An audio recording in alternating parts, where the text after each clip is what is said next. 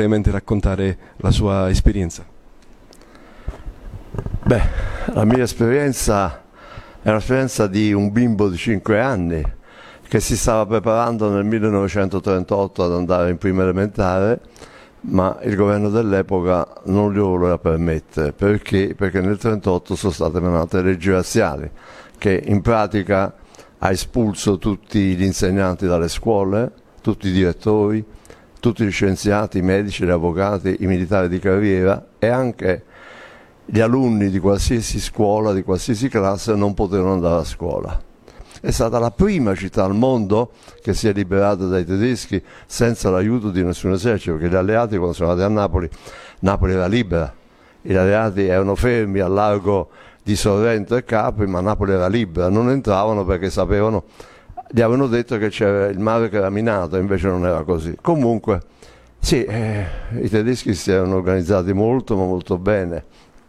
Il colonnello comandante della regione Campania che viveva a Napoli, che era il colonnello Skoll, come tutti i tedeschi, ha organizzato tutto molto meticolosamente, aveva requisito dei carri bestiame, li aveva fatti piombare con cura in modo che chi entrava non poteva uscire, aveva anche scelto il giorno per andare a stellare le ebrei, se vogliamo qui ha fatto un, un ragionamento giusto ha, detto, eh, ha pensato, i cattolici quando vanno a pregare? La domenica.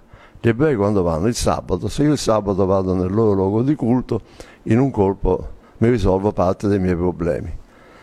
Tanto dice i napoletani sono indolenti, sono strafottenti, sono abituati ai dominatori di turno, per me sarà uno scherzo fare que- questa operazione, che è un rastellamento per portare pure al macello, insomma questa purtroppo è la storia. E lì ha sbagliato perché ha sottovalutato l'orgoglio dei napoletani e l'eroismo dei napoletani, perché i napoletani grazie ai partigiani, ai quattro giornate, agli scunnizi, alle scunnize, poi che, hanno, che sono degli eroi, praticamente i tedeschi sono scappati e, e Napoli si è liberata. La memoria è una cosa importante, è importante parlare di queste cose, ma parlarle con serenità, senza rabbia, cercando di passare un messaggio positivo ai ragazzi, perché io non devo passare un messaggio di cattiveria, di vendetta, no, non ho vendetti, non...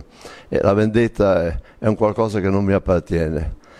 La nostra vendetta, quella mia, dei miei fratelli, degli amici che andiamo nelle scuole, è quella di andare a parlare a questi ragazzi per fargli capire che le leggi razziali non erano delle leggi all'acqua di rosa, ma erano delle leggi molto pesanti. Il loro scopo era quello di dividere le famiglie e ci sono riusciti per poi portare al macello dove purtroppo noi sappiamo quante persone sono morte in questi campi di concentramento.